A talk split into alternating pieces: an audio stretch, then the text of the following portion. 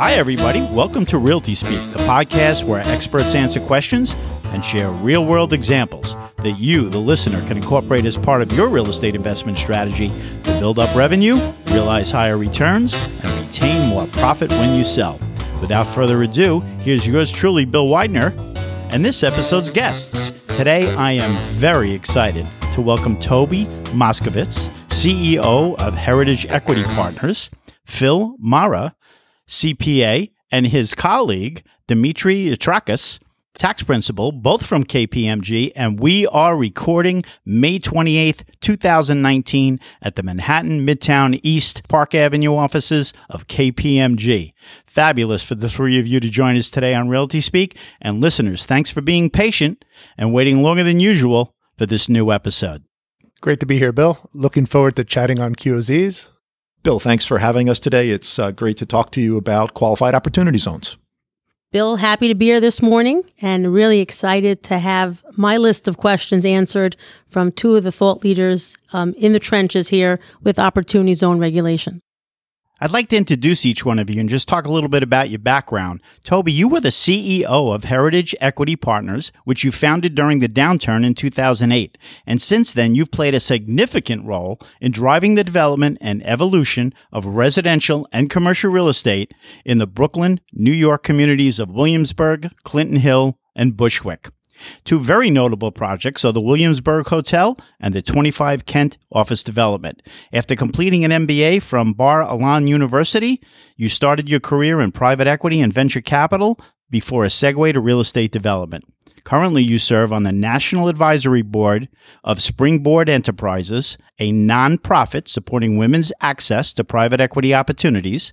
You serve on the board of directors of the Brooklyn Chamber of Commerce, you are a member of the Advisory Council of St. Nick's Alliance, supporting their efforts to create job opportunities for residents of North Brooklyn, and an active member of Community Board 1 in Williamsburg, Brooklyn. Phil, you are the National Audit Leader for the Building, Construction, and Real Estate practice at KPMG, as well as a leader of the U.S. Real Estate Fund. You have over 29 years of sector experience and consult in pretty much every area of building, construction, and real estate. Your responsibilities have included being the market development leader for the New York asset management practice, supervision of large multi location audit engagements, review and evaluation of the management control environments of real estate companies, analysis and review of the construction and development process for office and retail projects, review and evaluation of real estate mortgage loans, performance of lease analysis. Wait, I got to take a breath. Analysis and review of real estate appraisals, real estate workouts due diligence on proposed acquisitions, and preparation of cash flow projections and models. You were sought after source for articles on all the above and a featured panelist at many industry conferences. Dimitri, you are an attorney and tax principal at KPMG. You advise clients, including global funds, asset managers, institutional investors, REITs, which are real estate investment trusts, and owner operators with the structuring of new funds and investments for fund formation, private equity offerings, inbound structuring, REIT issues, complex partner transactions, workouts, and mergers and acquisitions. Prior to working in public accounting, you served as an attorney advisor at the IRS Office of Chief Counsel for pass throughs and special industries and worked on a number of guidance projects, most notably as co author of the Equity for Services proposed regulations. You completed a Master of Law degree in taxation at NYU School of Law. Realty Speak fans, this is a very distinguished group that you will have the pleasure to learn from today, and we are going to talk about opportunity zones, the result of the provision in the Tax Cuts and Jobs Act of 2017, which was the most sweeping tax legislation since the Tax Reform Act of 1986. And while the Opportunity Zones program has been around for a while, since December of 2017, it is only last month in April that the IRS and Treasury Department issued a much anticipated second round of Opportunity Zone guidance. Toby, Phil, and Dimitri, let's get started and share all we can with our listeners so that they can, as sponsors, developers, fund managers, building and site owners begin to reap the benefits of investing with confidence in opportunity zones and qualified opportunity funds. Now, while the opportunity zones phenomena is a very hot topic, I do find that there are still many who, while they would benefit from the program, are not aware of how it works. Phil, how about a high level description of the program, its benefits, and the spirit of the intention in these locations earmarked as opportunity zones? People do know about this, but they hear about things in small bites, cocktail party talk, as well as not fully understanding the timeline and date. So I'm going to just start 50,000 foot view. We got involved in the journey about um, two years ago when Congress had issued the law as part of the uh, Trump tax reform in, in 2017. Each of the governors was asked to select 25% of their low income census tracts to be part of the program. So each governor had the selections, and various states and government uh, looked at various themes. Some wanted to drive affordable housing, others wanted to drive the development of downtowns. Others wanted to incubate um, new technologies and biotech businesses, and maybe if they had substantial uh, available space around military facilities, how to redevelop those things. Each state had a different view, but uh, ultimately, it was all about creating investment in these low income areas and driving job growth and businesses to come to those areas. So, what happened 8,700 census tracts were actually certified by each uh, individual governor from the 50 states. What the program requires is capital gains to, from just about any source to be rolled over into a vehicle for the term of art for this program, it's called a fund, but it can be one asset, one investor. It doesn't need to be a traditional fund that we typically know them as. They then have to go out and make investments in these census tracts if you're investing in a property that exists, you're going to need to spend an additional amount of capital to substantially improve that. And that's generally equal to the amount of the building basis of the asset you just acquired. Or if you're investing in a business, to actually just put new capital into the business and grow that business within the area. There are very short timelines around this. You must, within 180 days of creation of the capital gain, invest that money into a Q fund. If you happen to get those capital gains through a partnership allocation of a K1 or a 1099, you actually have 180 days from the end of that calendar year to make that investment. Gives them a little bit more time.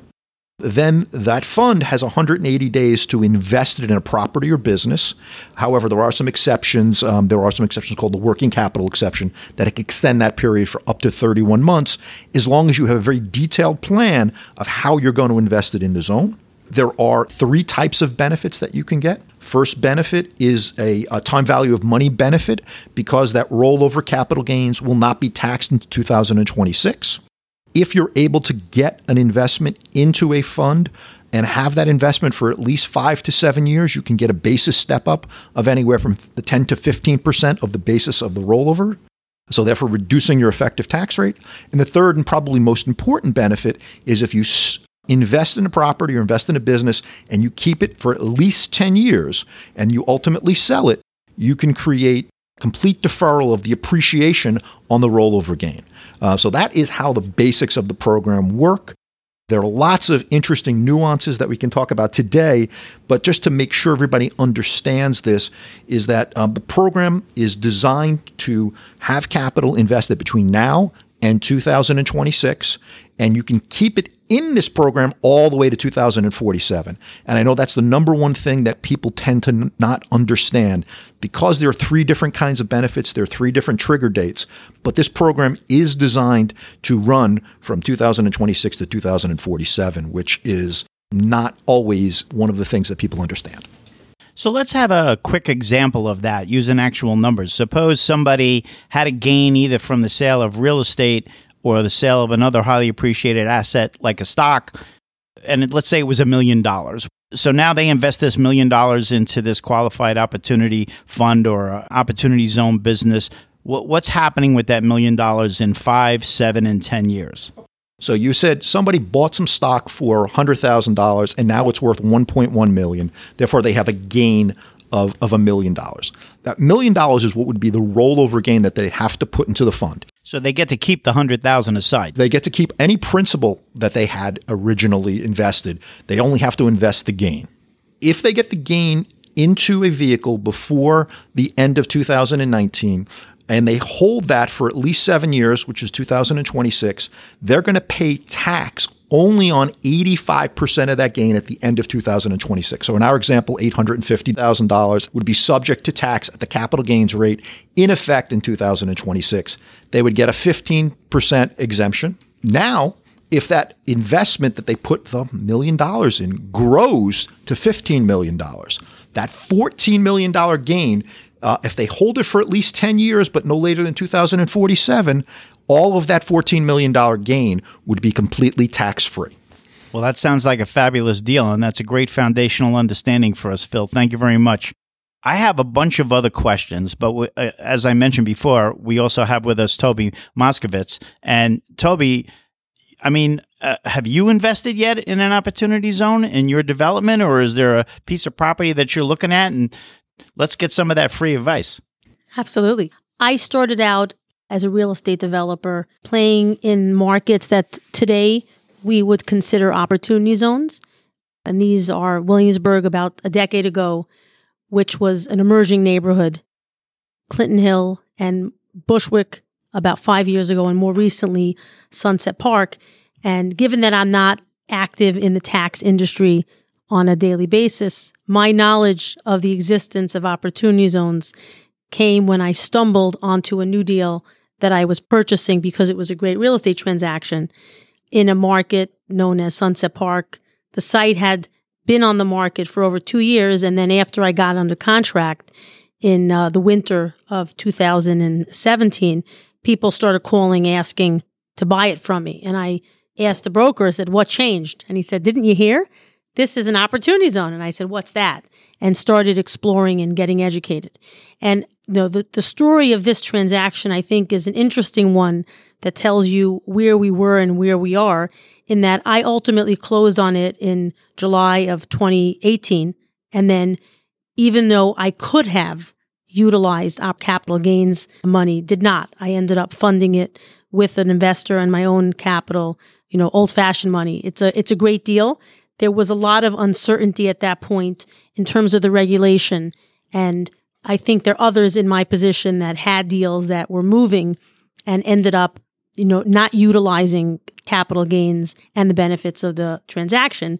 But it led me to a place where now I have a number of sites under contract, primarily in the South Bronx and Mott Haven, which is an area we'll speak more about. And there's been a lot of activity in the New York market.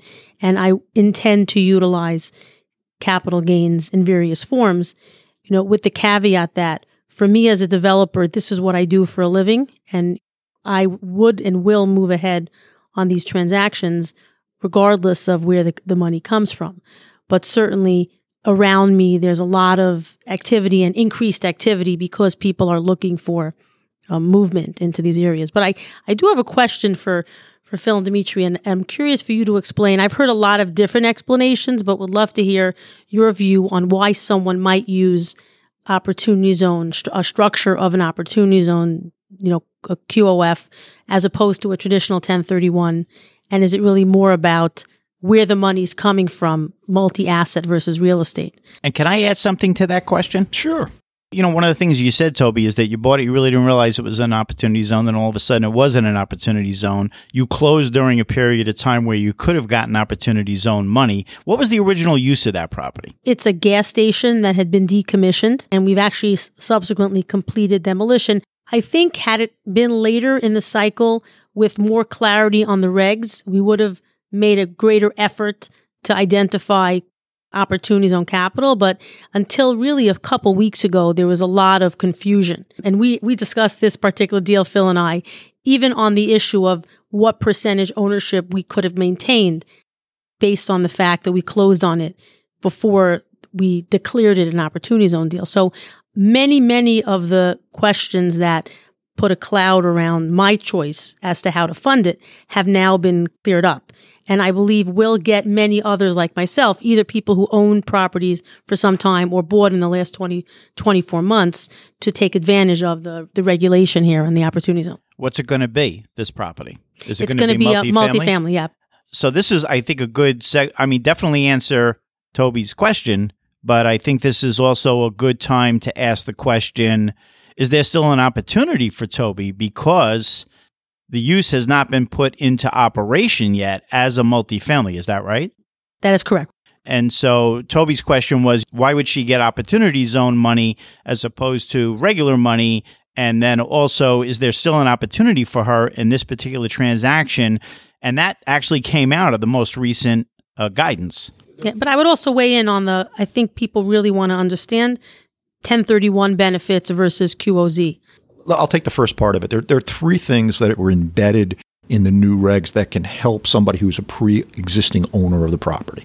The first is that you are allowed to now contribute non cash assets into a vehicle, which there was not clarity in the first regs and in the law about that if that were allowed. So you are allowed to do that. The second piece of it, as we talked about, is that if you sell an asset into a new qualified opportunity zone fund, the seller can't retain more than 20% of the economics of the vehicle, and that still exists. The third piece that is unique and new that we weren't sure was going to come out is the ability to lease an asset to a vehicle. So you might be able to lease that asset, and therefore the new Q fund could get some of the economics and allow you to to facilitate a structure where initially you bought the asset with non qualifying money.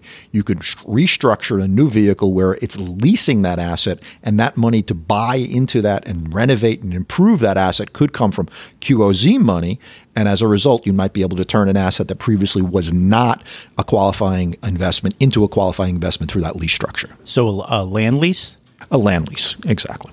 I think this is a really critical point because I was not part of the process of direct feedback, certainly with Treasury, but I think there was a lot of criticism around this issue of sort of random and arbitrary elements that were encouraging people, the original owners, to sell property and sort of forcing that transfer of wealth.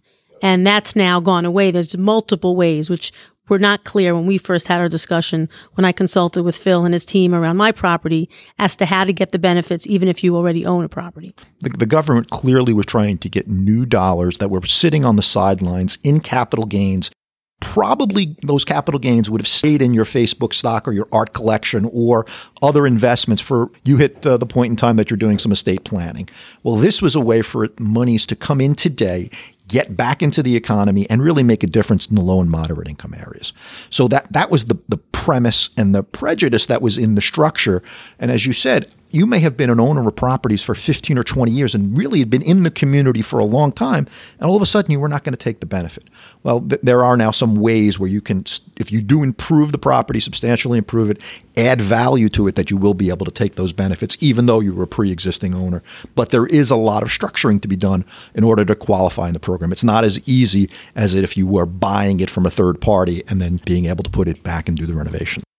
And so let's say Toby's at the point where she has this completely approved, done the demolition, she's got the plans, and she decides she doesn't want to develop the property. She can sell to someone else the way it is, and they can fund it with a qualified opportunity fund. She could improve it, get the zoning in place, and sell it, and then somebody else could do the substantial improvement. Or a very interesting thing if you wanted to be a merchant builder, you could get it right to the point before it becomes operational and then sell it to somebody who will put it into operations. That asset would be con- considered under the rules as original use.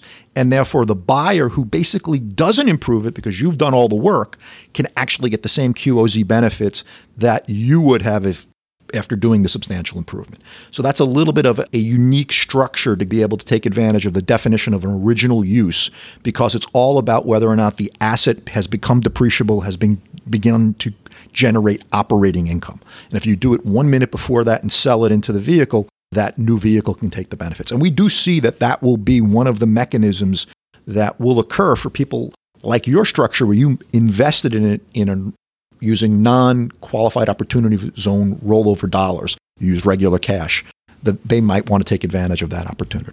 Anecdotally, we're seeing a lot of interest in, in those pre TCO deals where a number of the new Q funds that I've been working on actually have been looking at properties pre TCO. And the developers seem to like it because it pulls out leasing risk, just allows a cleaner exit and an earlier exit. Just to clarify for our listeners, you talk about TCO. That's temporary certificate of occupancy?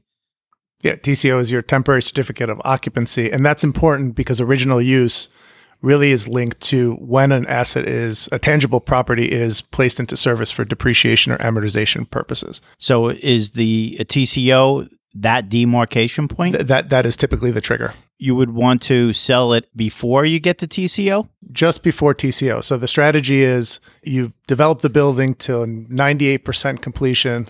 You sell the building pre TCO to a buyer that has formed a qualified opportunity fund and wants to take advantage of the program. And that sale, once it occurs and the, the buyer completes the, the development and gets the TCO, that property will qualify as original use. On this point, the date that somebody purchases that pre TCO building, is that the trigger date? So if it happens in a year and a half from now, as opposed to the original development date, what is the trigger date on the original use deal? From the new buyer's perspective, it's when they take title to the property. So in your case, it'll be the one and a half years later, they will take ownership of that. So they will have got their QOZ money into their vehicle 180 days before that. Then they can close and then take the property from a development property and put it into service under their watch, and therefore they are original use. And I think this is a, a, good point that both, you know, Dimitri and Phil raised because in a market like New York, where the bulk of what's happening is ground up construction, we're looking at a very specific set of circumstances, buying the land, getting improved, getting it completed in, in 31 months. Um, and I'm curious as to what you're seeing around the country and to clarify the, the original use premise on empty buildings. So someone who either as an owner, a lessor, or selling a building that hasn't been in use for X number of time, what what are the dynamic there? What is the dynamic there in terms of improvement and how much money they need to put in? Take an old warehouse, and now all of a sudden we want to have it turn it into a QOZ deal the regs that came out actually were very favorable for the industry. What it said is if you had a building that had not been in service for five or more years, there is no requirement for substantial improvement. So they're similar to the way they would look at a piece of land if you didn't have anything on it, you, there's no requirement to spend a specific amount of money. What they won't allow you to do is land bank. They would view that as um, not consistent with what the intent of the law was, which was to create jobs and create investment. So they're not going to allow you to land bank, but you are going to have to do something with that land to create a business or trade or business. The second piece of the equation, if you do buy an operating building with a piece of land, the amount of substantial improvement is limited to the fair value of the building. So I'll use another example. You buy an asset for a million dollars. The land value is 400,000. The building value is 600,000. You would need to spend another $600,000 on substantial improvement in order to qualify under the program. The five years is interesting on the vacant buildings. Five years seems like a long time, but this is an example of Treasury looking to guidance from the public, which was saying, listen, there's all these vacant buildings in the zones. They should qualify for original use so that people invest in them and they're no longer vacant. And Treasury was smart. They looked at it and said, if we did it for a year, smart landlords would take people out of their building for a year, wait a year, and then put it into use and improve those buildings. So they waited five years from a public policy perspective to prevent an abuse, but to work towards the policy of getting these vacant buildings built. So I have a, a question about the market overall, and then what both of you, Dimitri and Phil, are seeing in terms of where the capital is coming from. And you had mentioned uh, some of the regional banks uh, looking at coming in with a pref equity structure in lieu of mez. But are there limitations in terms of the kind of entities that can participate or the kind of investors that can participate? And if you can sort of walk us through any implications, whether it be trusts or you know C corps, S corps, etc., and then how you think that's going to play out in terms of the capital stack. Because I think this one point that you mentioned, some of the banks looking at coming in with pref as opposed to mez, is it would be a very interesting driver in new forms of capital and really shifting of the capital stack based on tax law, which is unique and interesting. Well, from a rules perspective, it, it's very broad. Really, what you need is a taxpayer that's going to pay capital gains to have an eligible investor. And that taxpayer can be an individual, it can be a trust, it can be a corporation, it can be a partnership, an S Corp. And each one of those can take those capital gain rollover dollars and invest in qualified opportunity fund. In terms of capital stack, Phil, you're the one that was talking about the Sure. Your typical capital is going to come from one of the sources, family office, high net worth individuals. But we also are seeing interest from corporations, including banks, who have capital gains that they can roll over from a source.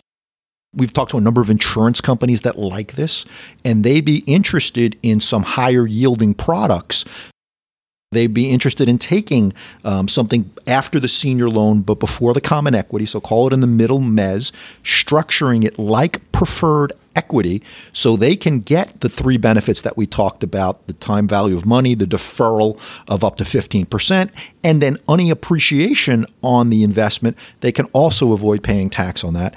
And they can structure it to look a little bit like a coupon payment.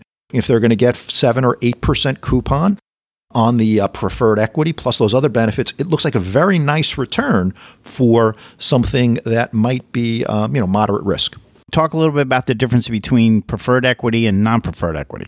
Preferred equity is a term of art that I would say is somewhere between the capital stack of your typical investor. So, uh, we're often seeing the typical investor for this type of vehicle is a family office or high net worth individual that is providing the equity and wants all the benefits that we've mentioned earlier. And then there are others that are willing to sit a little bit higher in the capital stack, but potentially reduce the level of their return based upon that preferred rate of return that they're going to get and some upside benefits. Uh, that's what we're talking about when we talk about preferred equity. Oh, great. Want to go back to the like kind exchange? Yeah, I was gonna I was gonna ask that. So I was I could ask it again. So, you know, I think there's a lot of confusion in the market as to why someone like myself, a developer owner, might utilize a 1031 exchange versus using the QOF. It's clear with regard to non real estate capital, but on a real estate transaction, can you walk us through some of the benefits to an, an owner or someone selling a property as to why they might use QOF versus typical 1031? The first and probably most important one is that with a like kind exchange, you have to roll over both the original principal of your investment and the capital gain. With a, uh, a, QOZ structure, you get to retain the original capital. You don't have to reinvest it. I think that is a very significant difference between the two. The second piece of this is the flexibility and ease of doing a QOZ fund versus doing a like kind exchange. As a like kind exchange, you have to identify a very specific property. Often you're using a qualified intermediary as a third party to help facilitate the transaction. And you've got to then find a buyer, if you don't use the qualified intermediary, that's willing to transact with you and trade properties. I think those are the reasons why people might consider doing it. The other big difference between a QOZ fund and a like kind exchange with a QOZ, there is going to be a payment of tax in 2026 on the capital gain, where with a like kind exchange, since you're rolling over both the principal and the capital gain, you are deferring all of the tax until the future.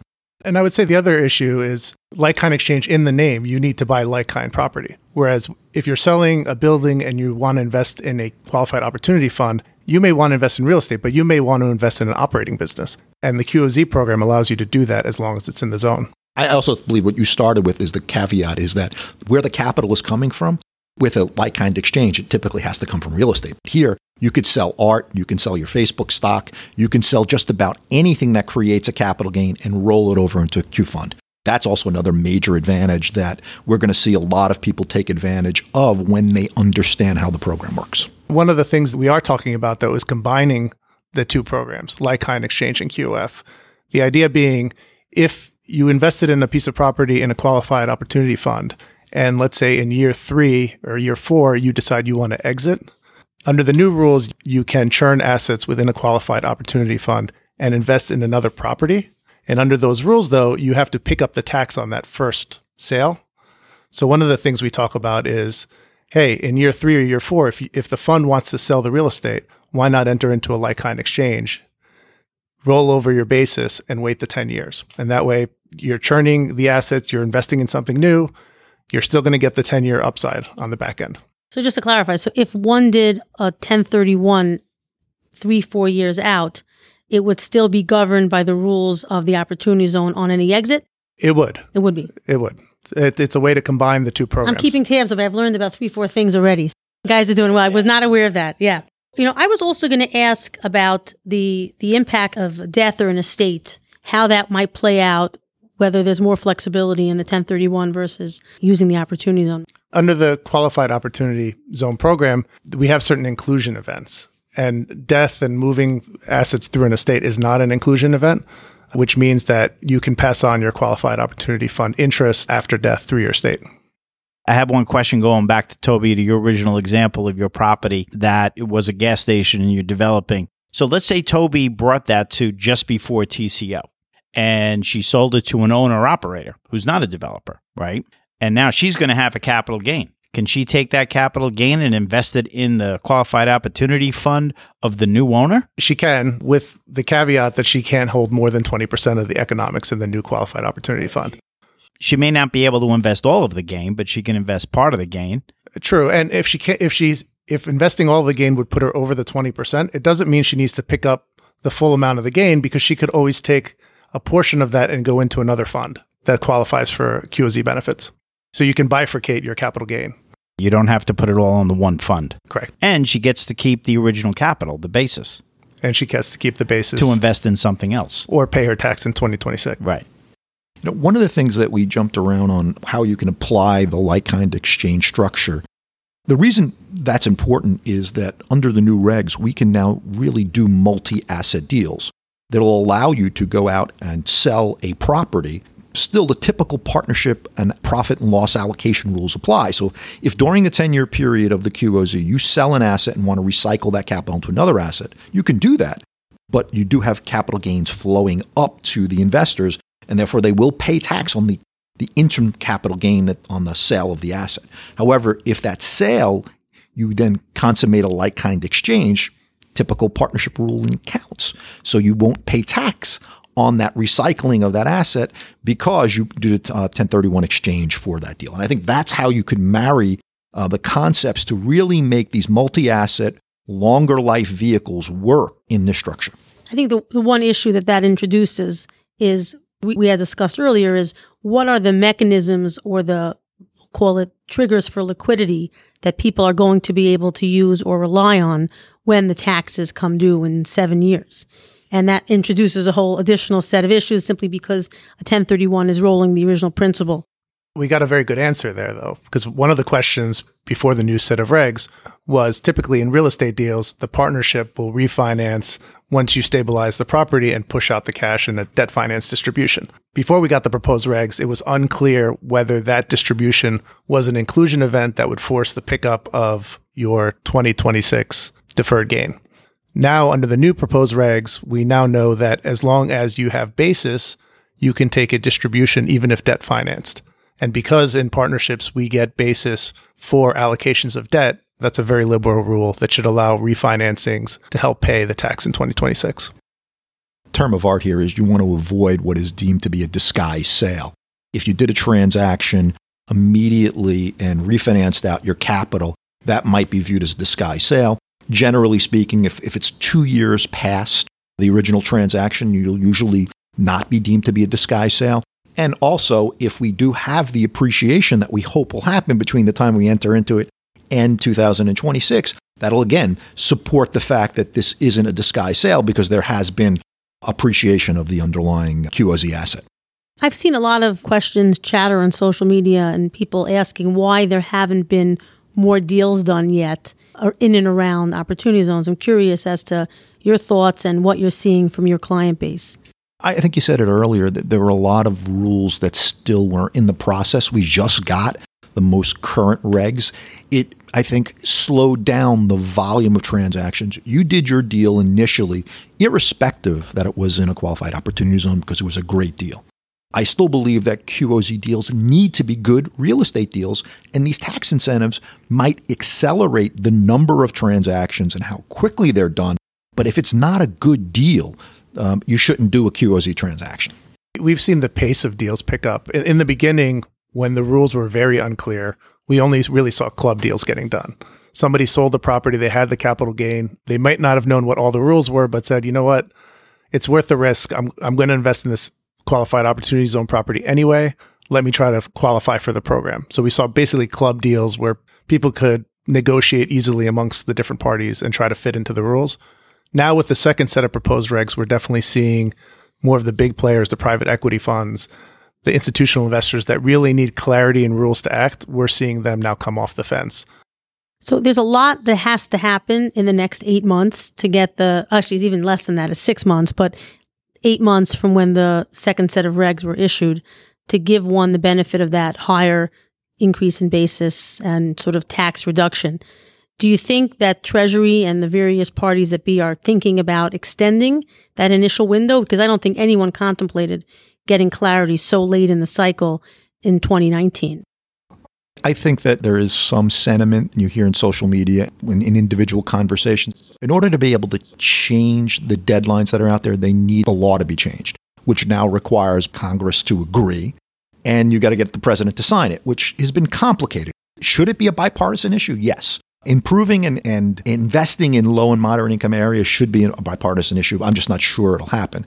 But let's be clear, you're talking about maximizing the benefits. Exactly. You, in order to get the, the 15% step up, you must invest the gain before the end of 2019 to invest those capital gains and check the box in order to qualify as a, as a qualified opportunity fund investment in 2019.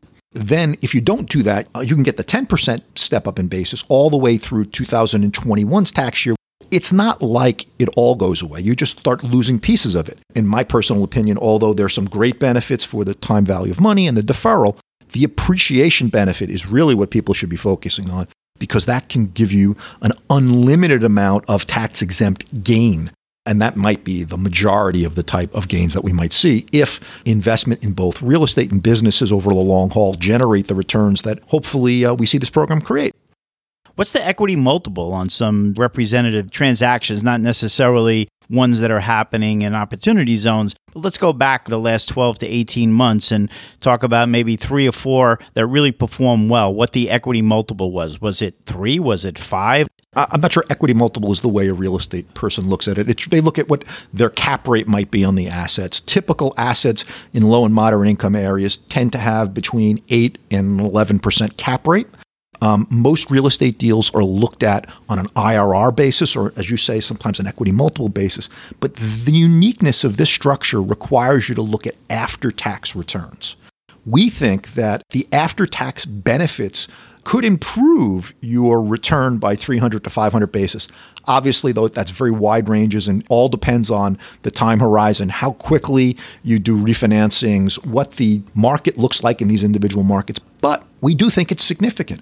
But you really have to evaluate on an after tax basis, which is not common for real estate investors. I think an added point to Phil's comment is until the recent set of regs that gave you 100% clarity on the ability to refinance, in the initial discussions that I was having with family office potential sources of capital, the deal fell apart when we got to that point. And we had to start thinking through these complicated structures that would crystallize an IRR calculation because I, as developer, would want to take my money out in month 36 upon completion, but the investor could not, or there wasn't clarity that they could. So I think that the deal structures will play themselves out now that we know clearly that after 24 months, there is no issue on the refinance. Because without that, there was just too much uncertainty with regard to the total cost of capital on a transaction that made this less than attractive we think that often you'll see two tier structures for most vehicles where you'll have qualified opportunity zone fund, which will aggregate the capital, and then you'll have a qualified opportunity zone business, which will actually be the real estate. And we might see the developer who doesn't bring in his own personal or their own, her own capital gains that they will come in into that QOB business and get their interest from that. And even on a promoted basis, where if you are an investor with rollover dollars, as, as the rules have clarified, you're not going to be able to get a profits interest or a carried interest and get the benefits of the tax deferral and tax appreciation benefits on the carried interest portion. Can you use some examples with numbers? For instance, after two years, the property stabilized, or after three years, the property stabilized, and you do a refinance, and now there's all this additional capital. Can that be distributed? How is it distributed? And what's the tax implications on that money? Simple example would be in year four. So before your basis step ups, your interest in your partnership interest as an investor is zero because you put rollover dollars. So any distribution typically would be subject to tax because it would be a distribution in excess of basis. Well, under sort of normal partnership rules, if the partnership were to go out and take a loan for $100, let's say two partners 50 50, and partner A was allocated $50 of debt basis, that partner can take out $50 without triggering a gain because he has $50 of outside basis now. So that full 50 allocated to that partner could be distributed without triggering tax. Thanks for that explanation on the refinance, Dimitri. I have one other question. The the property stabilized, it's running, there's income. Is that distributed like in a normal deal? Operating income generally can be distributed like a normal deal to the extent that the partnership has taxable income that it allocates to the partners. Those partners will have basis to take distributions against. The thing that's interesting about real estate is real estate tends to run at a tax loss, which means that if there's operating cash available to distribute, there may not be basis and you could have triggering of gain on distributions. And on those distributions, would those be taxed as gain or would those be taxed as distributions would be in a normal real estate transaction? There are two types of structures that we're often seeing here. One is a partnership, which is a flow through concept, which is Dimitri is talking about. But then we also have REITs. And that REITs, uh, if you put a REIT structure in place, the distributions that you're going to pay out, since you're required to pay out distributions equal to 90% of taxable income in order to qualify as a REIT, they would come up as your typical dividend income that you would get out of a public REIT type scenario. Depending on the sophistication of the investor, we see some folks setting up structures, and particularly the more sophisticated family offices and high net worth individuals, and they want to have a partnership and have the flow through benefits that Dimitri spoke about. And then there are others who only want to get a 1099 and prefer the REIT structure so they get simplicity with their tax returns. They don't have to file in every state if you've got a partnership, you're going to, wherever the properties are, you're going to have to file in that state. If you get a REIT and you get a 1099, all you need to do is pick that up as dividend income. So I think those are some of the reasons why you're going to see um, the more sophisticated folks go through the process of setting up partnerships and those that are aggregators that have uh, a more retail based investor group that are a little bit less sophisticated. They might prefer um, getting a REIT and getting it just like getting a 1099. But Bill, going back just to operating income and distributions. I think the catch here is the investors will have zero basis in whatever entity they invest, which is not typical because usually I put cash in an entity and I get basis. And so distributions from operations, although typically should not be subject to tax under the rules, we're going to have to monitor them because depending on where we are with our basis calculations at the investor level, we could trigger tax on distributions in a partnership structure. In a partnership structure. It's technical.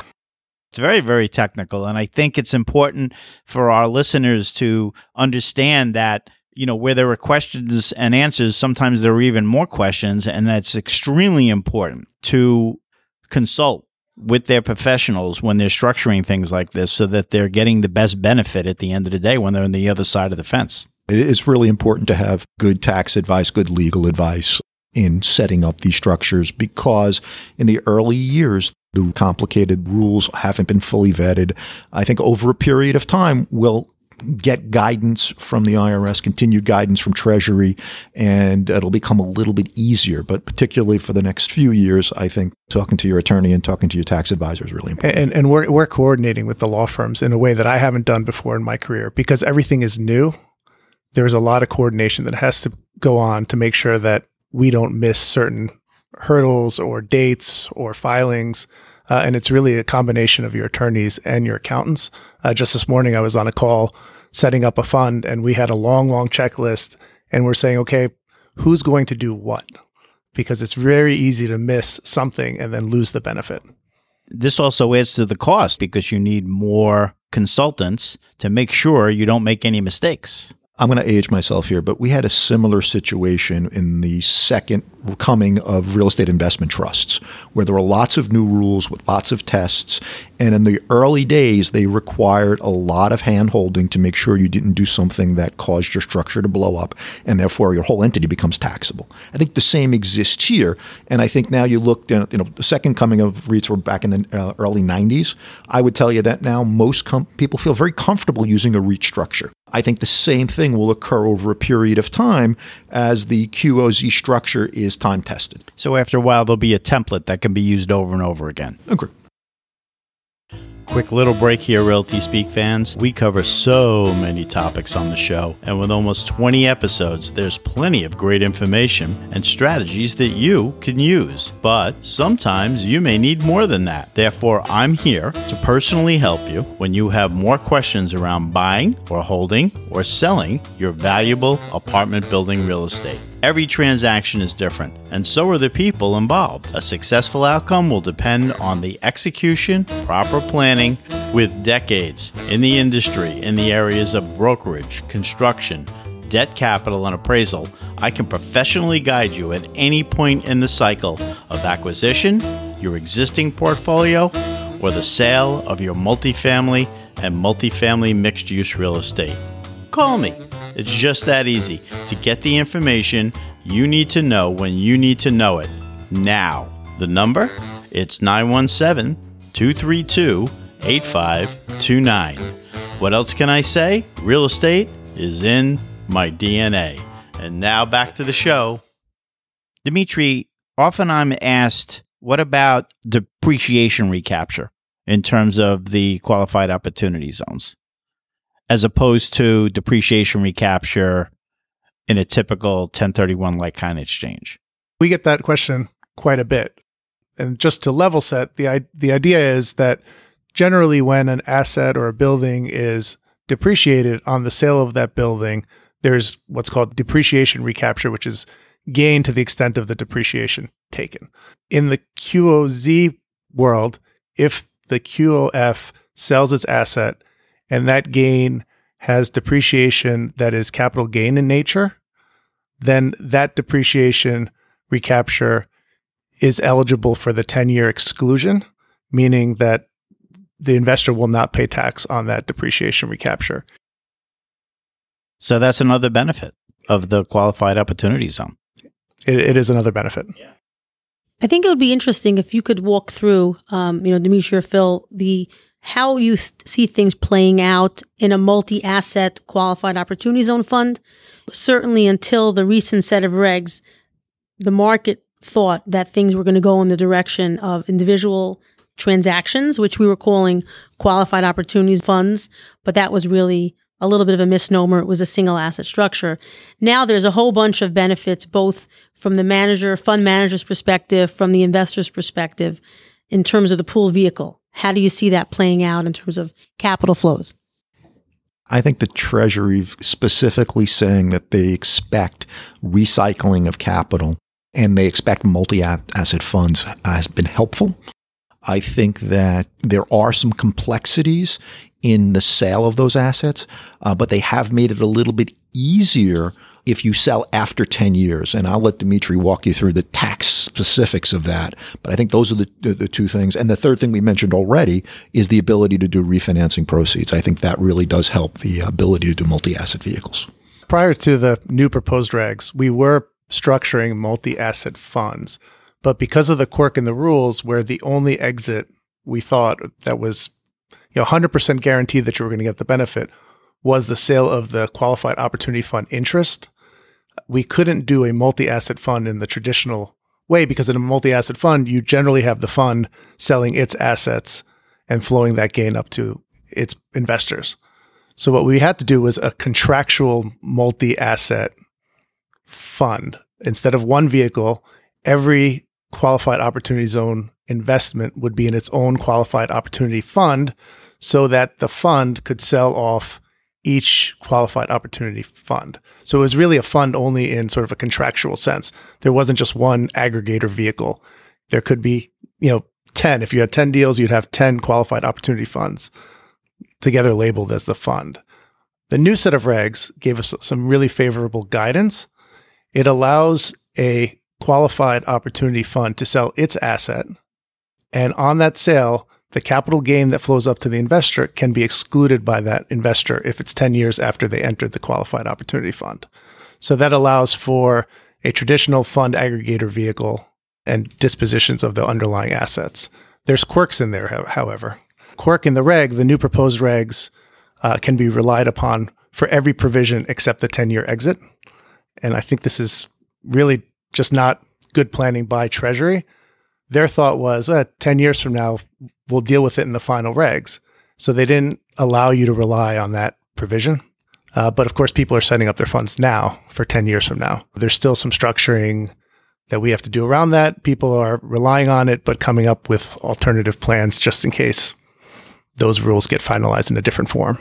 What I can tell you is I just read Real Estate Alert. In early May, they put out a listing of what they're calling commingled funds. And, and since these are private vehicles, there isn't one website to go to get the answer. But Real Estate Alert did survey and found there are 51 commingled vehicles out there that have announced up to $20 billion of capital raise.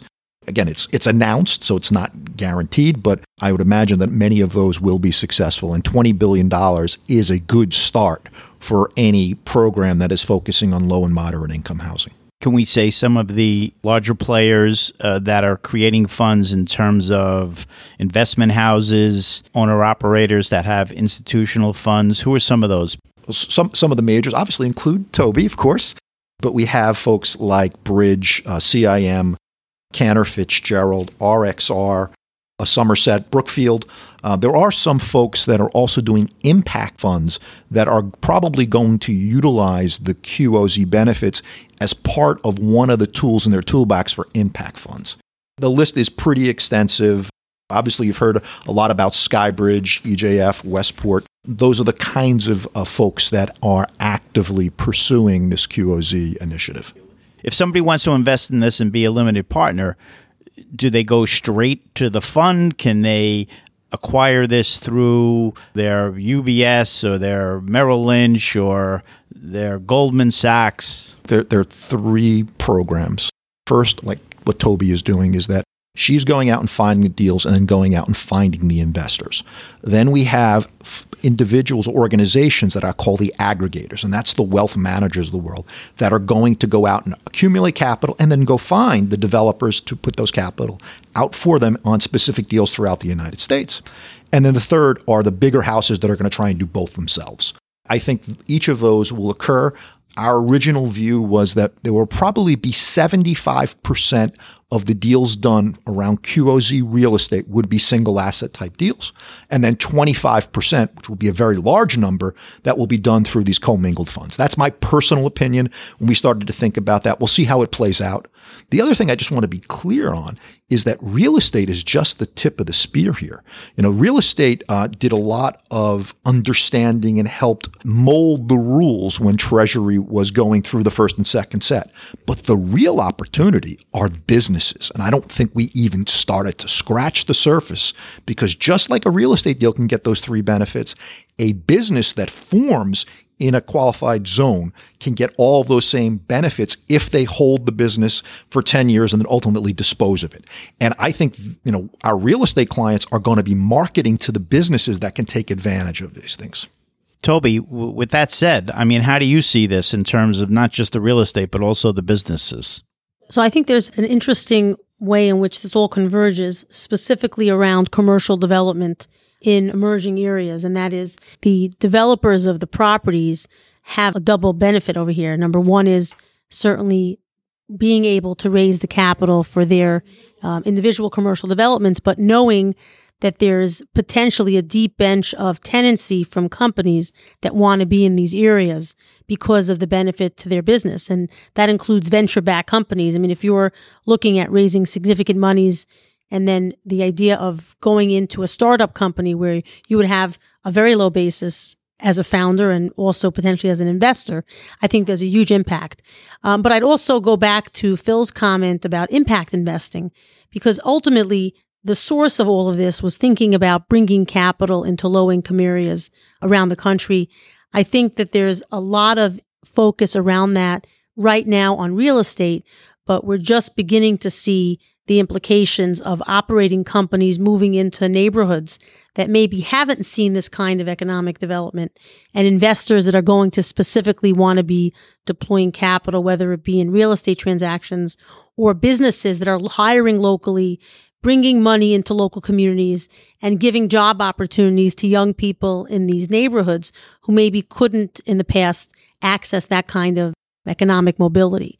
So I think impact investing in family offices specifically focused on the economic impact in low income areas, it's going to be a lot more gas in the tank of why people pay attention to what opportunity zones are and why they should be putting their money both into real estate transactions and then operating businesses. But tell us a little bit, Phil. I know there was very little clarity on the first round of regs as to where your employees need to be based, where your product needs to be created, where your sales need to happen. And I understand that that's all been clarified so that there should be hopefully a gush of money. Some of that 20 billion should be moving into businesses in these opportunity zone uh, districts. Uh, definitely, there's more clarity, but I can't tell you that it's perfectly clear. Well, nobody would have any way, any need to hire anybody, any accountant or lawyer, if it was all perfectly clear. We don't expect that to ever happen. In order to qualify as a QOZ business, 70% of your tangible property must be in the QOZ. You must have 50% of your gross income from within the QOZ. What the new regs did is gave a couple of safe harbors that help with that definition. If 50% of the services based upon hours are performed in the QOZ, you're going to meet the requirement. If 50% of the amounts paid to employees or independent contractors, the gig economy is all about using, um, you know, self-employed folks, independent contractors, then you can qualify. If both your tangible property and management and operational functions 50% of them are in the QOZ, you're going to meet the safe harbor. There are some other things, particularly around intangible properties. If you're a technology business, 40% of your intangible property uh, must be used in the trade or business that's in the QOZ. Now, there is one that's designed to avoid financial companies taking advantage of this, hedge funds setting up in the QOZ uh, is that you can't have more than 5% of your business property being non qualifying financial property. So, investments, stocks, bonds, things of that nature are not going to be, you're not going to be able to set up a holding business in the zone and then be able to run a financial business outside of it. That's not what they're looking for. And then, then there's also this definition of sin business. You can't be a sin business. And this is based on an old definition of what sin businesses are. So things like massage parlors, uh, suntan facilities, racetracks, gambling, things that require a liquor off-site consumption. So you can have a restaurant, but you can't have a liquor store. Uh, what they're what they're trying to avoid is the so, the negative social impact of those things coming into the zone. They didn't want that to occur. I'll add one more point, which we didn't really touch on. So on a 1031, it's sort of hit play and go, and there's not much you need to do until you transact a second time. Clearly with the self certification component on an opportunity zone real estate transaction and a business, there are more reporting requirements. You want to sort of walk us through why we need KPMG at the table more than a 1031 and you know your view both from a reporting perspective what is clear that's needed and how this might impact things moving forward in terms of the industry. You know, we have the hedge fund industry, had all these administration companies. I'm getting a lot of calls from vendors trying to sell us services in and around the reporting requirements. You're right. when you do a 1031, when you finish your like kind exchange and buy your replacement property, it's just a normal property and you keep on functioning as you were. With the QOZ program, there's a lot more testing, cash management that has to occur it's a lot more like what REITs are, where we have two asset tests, one at the QF level, one at the qualified opportunity zone business level. There's a 90% test and a 70% test. Those are biannual tests. So after six months, you have to look at your assets and make sure that you qualify as a qualified opportunity fund, meaning 90% of your property is in the zone. Uh, and you have to do the same thing at the QOZB level, where there it's 70% of your tangible property is in the zone. So you need testing every six months biannually. The other piece of it is there is, although self certification is easy, it's designed to be easy. There's two forms that need to be filed one at the partnership level or at the QF level, that can be a Corp 2, uh, and that is the Form 8996 and on that form, which, which the entity files with, with its return, it's the self certification saying the, the entity qualifies to be a qualified opportunity fund. The investor also has some responsibilities, the one that's rolling over the its capital gain dollars on its form 8949. the investor is going to identify the capital gains that the investor is rolling over. So beyond just your normal structuring, which is more complicated with the QOZs, you have these forms. On the structuring side, there's also the idea of manage, managing for the tests, and cash is not a good asset. So you're going to have to manage your cash, which is why we see these two tier structures. Because at the QOF level, it's a 90% asset test, and cash is not a good asset. So the way that people are managing cash is their QOF is contributing that cash into a qualified opportunity zone business, which is just a lower tier subsidiary. And at that level, there's a working capital safe harbor that can be used to make that cash a good asset for a 31 month period. Could you talk for a minute about the working capital safe harbor specifically for a developer like myself that often finds themselves with very heavily regulatory environment like New York, you know, Dallas, Texas, I'm sure they're breaking ground within 30 days of closing. But we have a pretty extensive pre-development effort. Do I need to buy sites that are only shovel ready? What is considered a good use of capital during a pre-development period at a transaction level if I'm still waiting on full approvals, but I'm working on things, even site prep, demolition, uh, excavation, etc. The number one thing that came out of the new regs is that if you're held up and can't meet the 31 month requirement because of a government agency delay, that doesn't cause you to fail your QOZ test. So they're going to give us flexibility. So, you know how zoning is in the New York metro area. It could take years to get something zoned, or you might be waiting for a permit or approval from a government agency that elongates that 31 months. The key really is all about do you have a plan? Are you actively pursuing that plan? And is the holdup uh, caused by one of those governmental bodies or agencies that forces you not to be able to complete the, the development and spend the money within the 31 months. Does the 31 month requirement mean that you're demonstrating the money's been spent, or do you have to hit some threshold like a certificate of occupancy or cash flow coming off the property? It's much more about hitting the substantial improvement. If you need to hit the substantial improvement requirement, you have 31 months to complete that. What they don't want you to do is do something that looks and smells like land banking, that you're really not actively pursuing your development plan. So you've got to have that written plan. It's got to be achievable in 31 months in order to be able to hit the substantial investment, but it could take longer. Governmental delays, or just that it's a large site and it takes longer than doing that. As long as you've spent the money and created the jobs in the construction process, I think the government is going to give you some flexibility. You know, what we've seen over our careers is that regs that come out are usually when they go from temporary to final actually get more favorable. They don't usually go backwards. So we're hopeful that if you follow what the intention was, which is to create those uh, jobs and to make that investment, that you'll the government will not penalize you for doing the right thing. If at some point when you're doing these six month tests, you don't pass one of the tests, you don't lose the whole program. You you just become penalized for that one thing and then you have an opportunity to correct. They will explain the penalties for noncompliance. They haven't come out with those. But one of the things they did say in the most current regs, one of the concerns was sh- you raise capital and can't deploy it very quickly. Well, they've given us now a six month period. If you take in capital, that that capital that came in in the last six months doesn't go to the first test. Let's say you brought it in one week before your, your first testing, you would fail because you hadn't invested it. They're saying, no, no, we're going to give you the flexibility over a six month period for those capital calls not to qualify for that purpose of the test.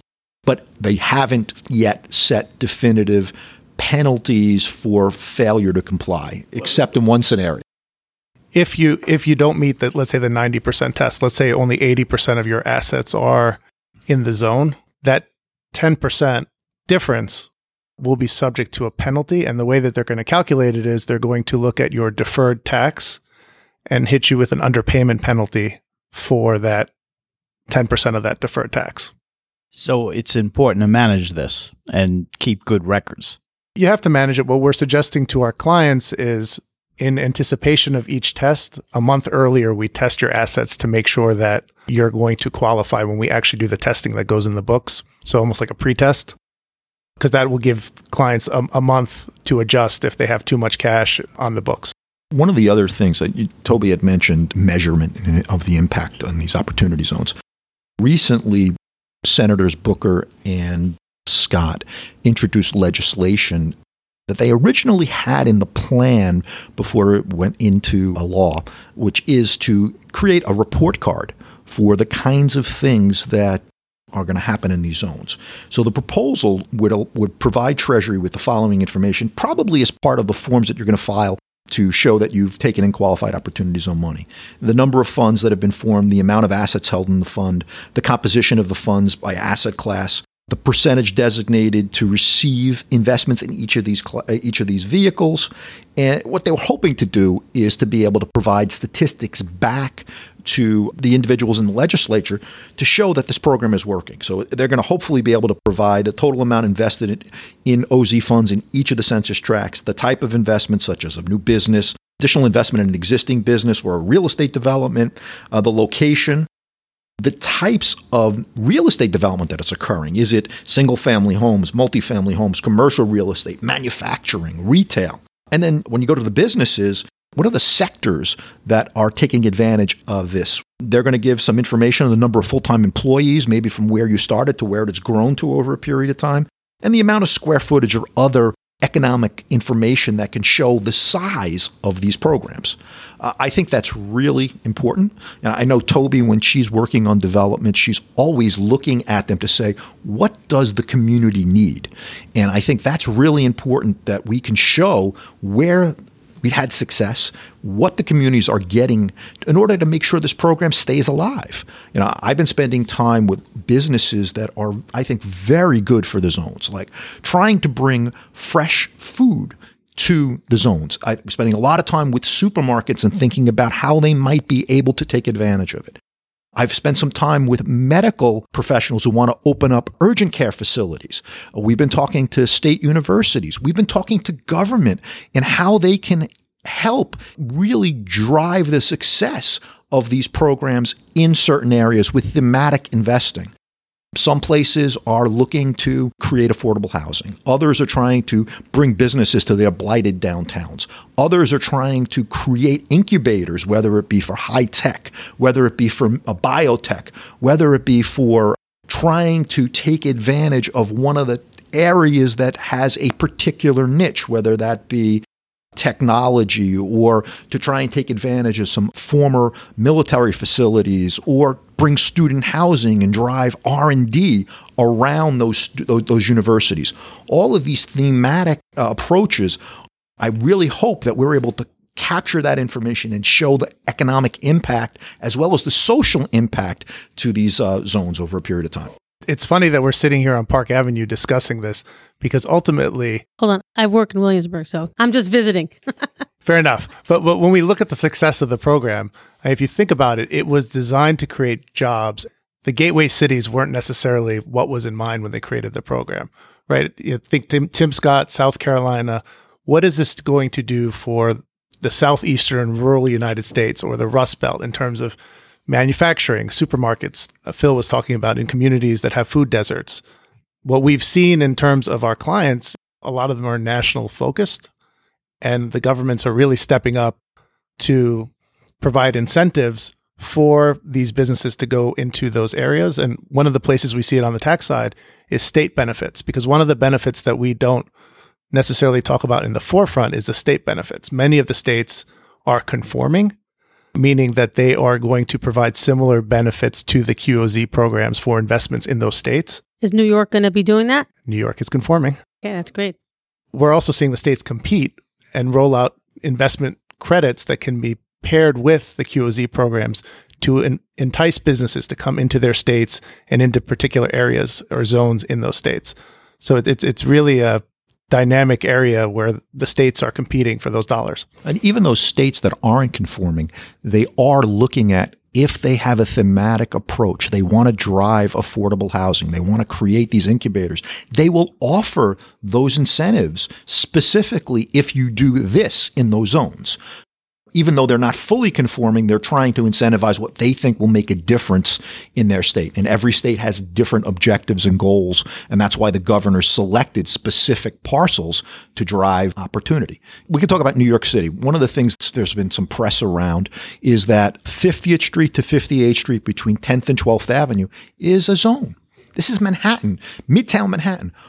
The reason why that particular parcel was selected and what they want to have happen is they want to help the ports. And that zone is they're going to target bringing in companies that can make a difference in driving job growth around the port system in New York City. It's not necessarily about building condominiums. They want something specific there. And I think you'll find that around the country in different places. If you go look at New Jersey, you'll, you'll see a lot of sites that are on the waterfront. They want to drive the ports. You make an interesting point about whether the intention in the gateway cities was to drive the development that might have been happening regardless. And I think Mott Haven in the Bronx is a really good example of good development. You know, New York, in addition to the general desire to drive economic growth, bring jobs into the communities, we continue to have a severe housing crisis. And the fact that the Mott Haven, we'll call it neighborhood, was a designated opportunity zone was certainly a critical driver in Brookfield stepping up to the plate. Um, Lightstones made their purchase. I have a number of sites. There are other developers locally. And I think without the tax benefit of opportunity zones, this might have taken 20 years. And instead, we will see an entire neighborhood brought online over the next five to seven years with tens of thousands of apartments. So that's on the residential side. Uh, certainly that'll play out in other gateway cities. And I do agree both with Dimitri and Phil. I think that the, th- the focus on thematic, we'll call it commercial activity, which is bringing businesses and jobs. We're only seeing the beginning of that. And that does have an ability to impact even in cities like New York, B- Brooklyn, Bronx, and the Queens, Staten Island, bringing businesses that might have chosen to stay in core Manhattan or other non opportunity zone areas. And you'll see the same whether it's in Los Angeles, uh, Miami, even Pittsburgh, Pennsylvania. Businesses choosing to place themselves in an area where economically disadvantaged communities have access to those jobs. You know, to the extent that the states and city government is smart about both aligning their incentives, but also very aggressively recruiting companies, I think you, you can see hopefully enough impact as monitored both at the governmental level and then there are a number of nonprofits and Georgetown has the Beeck Center. Um, they're also putting out research. This should be, I believe, policy that continues beyond 2046. It, it does do what we think it can do, both in terms of driving housing to much needed parts of this country, but even more importantly, bringing jobs into the communities that maybe wouldn't have seen them without this kind of tax incentive. This program was designed to create neighborhoods, and you create neighborhoods one block at a time. Each of the governors selected where they thought investment could occur in the near term to create workforce housing and then allow for an affordable component. And they went after the census tracts that were most likely to be invested, and as you said, to speed the investment because that would accelerate the impact to these neighborhoods and to create the jobs and the investment that they wanted to occur.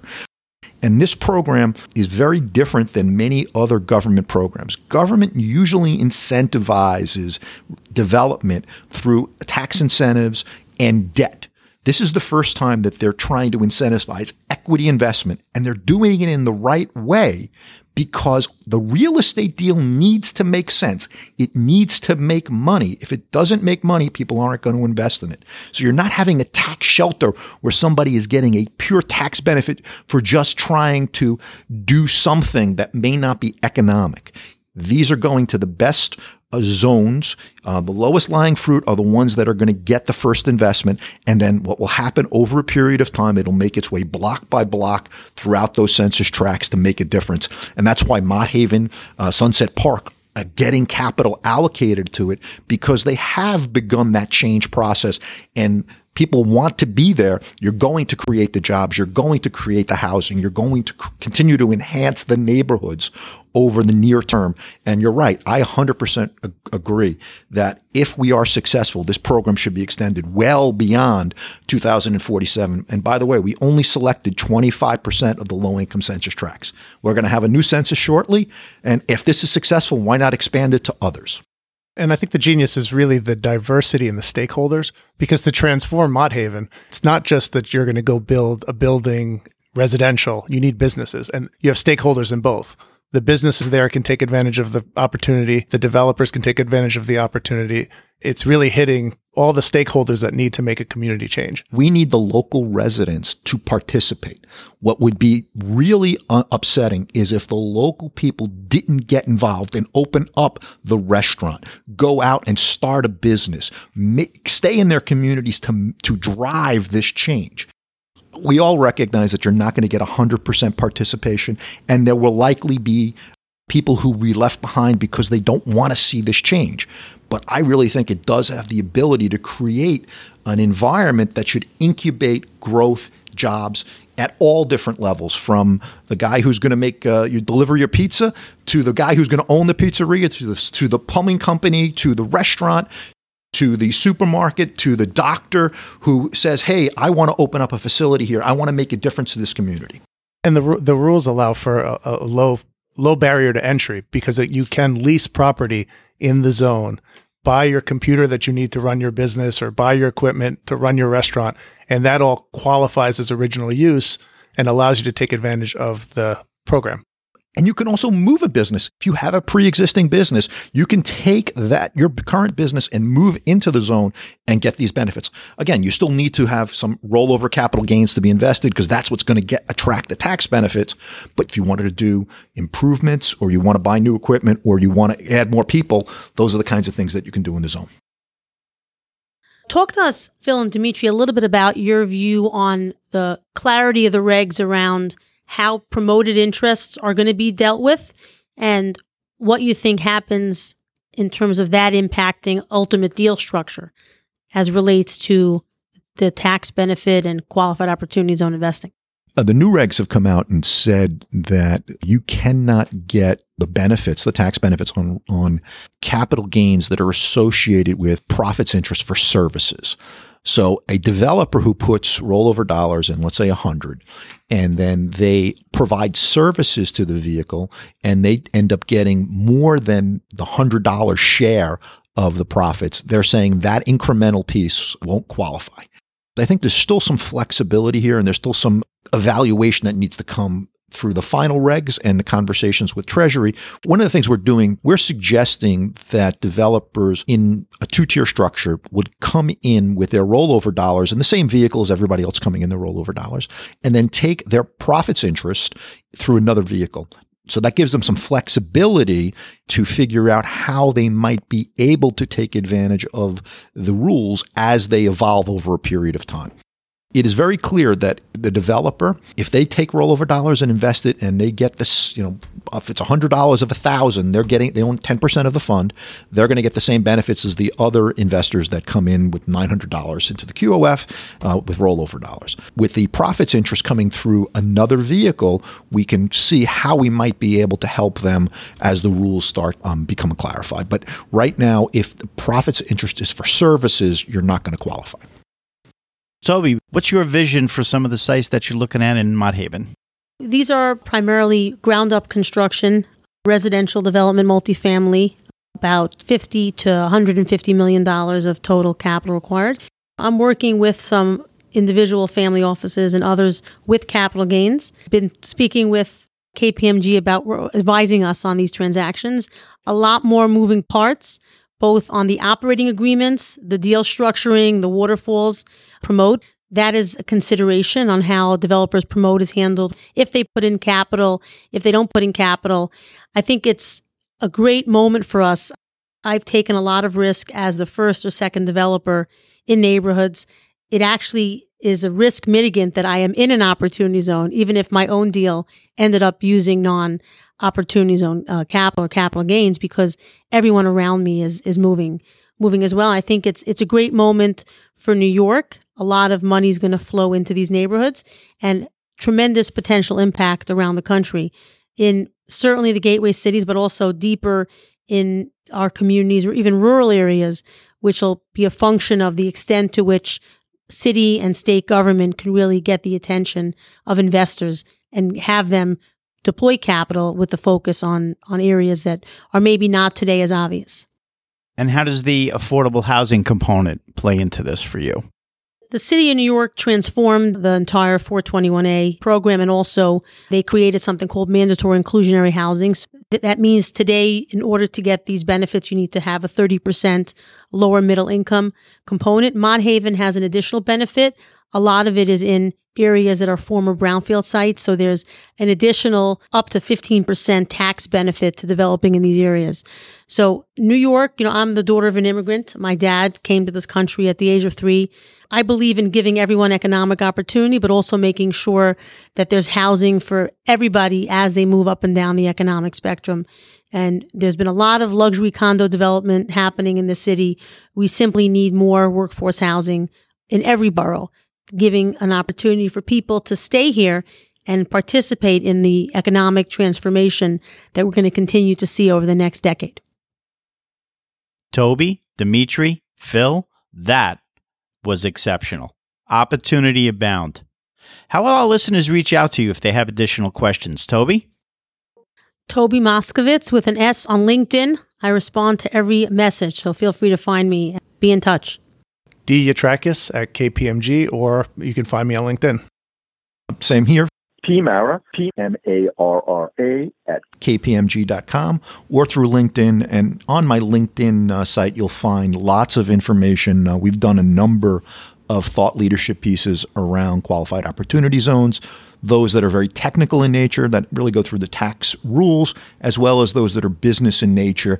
And we're starting to do some things that are um, focused on individual niches, like some of the things that we're seeing in green energy. You'll see some things that are going to be focused on businesses, affordable housing, things of that nature. And of course, social impact. We are all about making sure that these programs are utilized for what their benefits were designed for, which was to help improve these low and moderate income areas. And Realty Speak listeners, I will be putting all that in the show notes. So you'll have their emails, a link to their LinkedIn, and you'll be able to reach out if you have any additional questions. Thank you all for sharing your knowledge and experience. Dimitri, Phil, fantastic. Thank you. And Toby, thank you so much for your questions from a experienced developer's perspective. I think that was really, really helpful. And I think our li- listeners are going to get a lot out of that. Thank you, Bill. That was a very productive hour spent with some of the leading minds here in Opportunity Zone regulation, and uh, happy to have been a part of that. Thanks, Bill. I had a lot of fun. Toby, it was great being on a panel with you. Bill, thanks for moderating this. Toby, thanks for your time and efforts here. It was great. Realty Speak listeners, there you have it.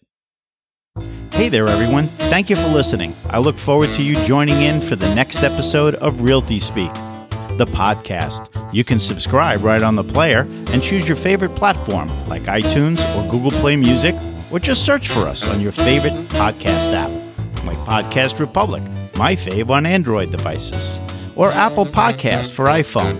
And please share our show with others. Just choose share on the player and choose your preferred social media platform and of course, you can always get to me via the website at billweidner.com. That's B I L L W E I D N E R.com. And remember, it's not about us, but how we help you make the bottom line rise. Until next time.